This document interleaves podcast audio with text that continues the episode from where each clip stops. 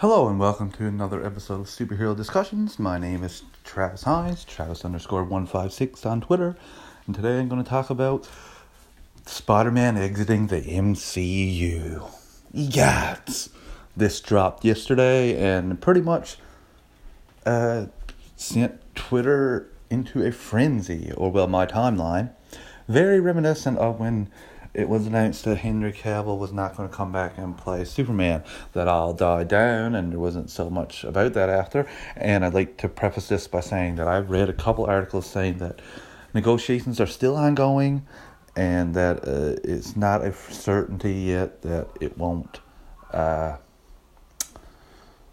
it, it, a deal won't be reached, but as of now, there is no deal. Re- there is no deal reached, and talks are at an impasse. We'll say. Um, from everything I read, the original deal for the movies uh, was a 5%, uh, 95 5% split for Sony and, Mar- and Disney, and Disney got all the merchandising as well. And Disney came back with a 50 50 split, which, you know, I see a lot of people flipping out on Twitter saying, like, come on, Sony, don't be so stupid. Sony's Sony's just flushing money down the toilet. Manaboy, uh, James Conrad is gone crazy, man, baby. Like I, I, I implore all of these all the people, like just calm down first and foremost. Second, all is a character. You know, you don't like. Oh, I really wish I would have got a solo Ben Affleck Batman movie. It didn't happen. I didn't really kick off the stink that was kicked up when it was decided that he wasn't going to be Batman anymore but I can understand a little bit more the, the attachment to Tom Holland's Spider Man to MCU fans. He is basically, uh, in my opinion, right now, the most recognizable face for the Avengers, for G's general audience, and after Far From Home and the billion final finally a billion dollar Spider Spider Man movie, I can understand people are pretty pissed off that we're not going to see the webhead in the MCU. But people also got to understand, like Sony what Disney isn't bringing much to the table here for uh, bargaining. They Sony owns the rights. Sony has all the rights here, like they own it. They own the Spider-Man rights to the to the big screen. Uh, they're in the position of power here. Marvel's the ones that sold sold them that rights. So they're like they're in a position of power. Only thing that Disney's really providing is come here, put your character in our MCU movie machine, and we will pump out for you some hits. But then if you're uh, Sony, and you're like, okay, well, Amazing Spider-Man, Amazing Spider-Man Two, like 600 700 million dollars. Uh, 100% of that is a lot better than 50% of 1.2 billion. You're only getting 600 million. So it's a lot, like, like compared. And you're the one that's also putting up a lot of the like financing here. So even though I know the 50-50 split would be that, you're asking Sony to go from getting 95% of 1.2 billion to 50% of let's say if even does better 1.5 billion next time. You're not getting your money's worth. You're not. It's just not working out. So i can understand that. Personally i'd like to see them at like a 15% 20% like a 80 20 with the merchandising rights going to marvel but disney. But i keep saying marvel disney. But then still being allowed to either A, cast a new Spider Man to have him in your Venom universe, or B, bring Andrew Garfield back and have his Spider Man be involved and the universe involved with the Venomverse, and have Tom Holland's MCU.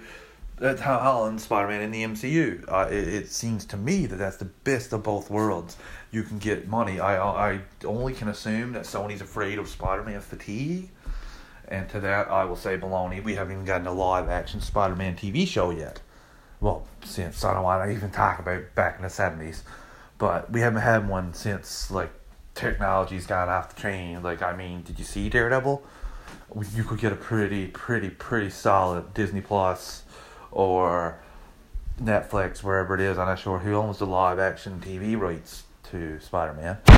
But I still I, I like I enjoyed both Amazing Spider-Man and Amazing Spider-Man Two. I do enjoy Spider-Man with uh, in the bigger universe. I also enjoy smaller scaled stories that are just geared towards Spider-Man as well. So uh, it's like I'm caught here. I'm not showing emotion towards this that some people are that I have that I'm friends with on Twitter or that I can see from my timeline. There's a lot of rational thought out there. I implore you guys to give a follow to the Flightcast just for he he is. No, I wouldn't say playing devil, devil's advocate because he does per, enjoy the the MCU Spider Man as well, like myself. But he he's basically pointing out the financials behind this. Basically, this is that's in my opinion that's what this movie is all about.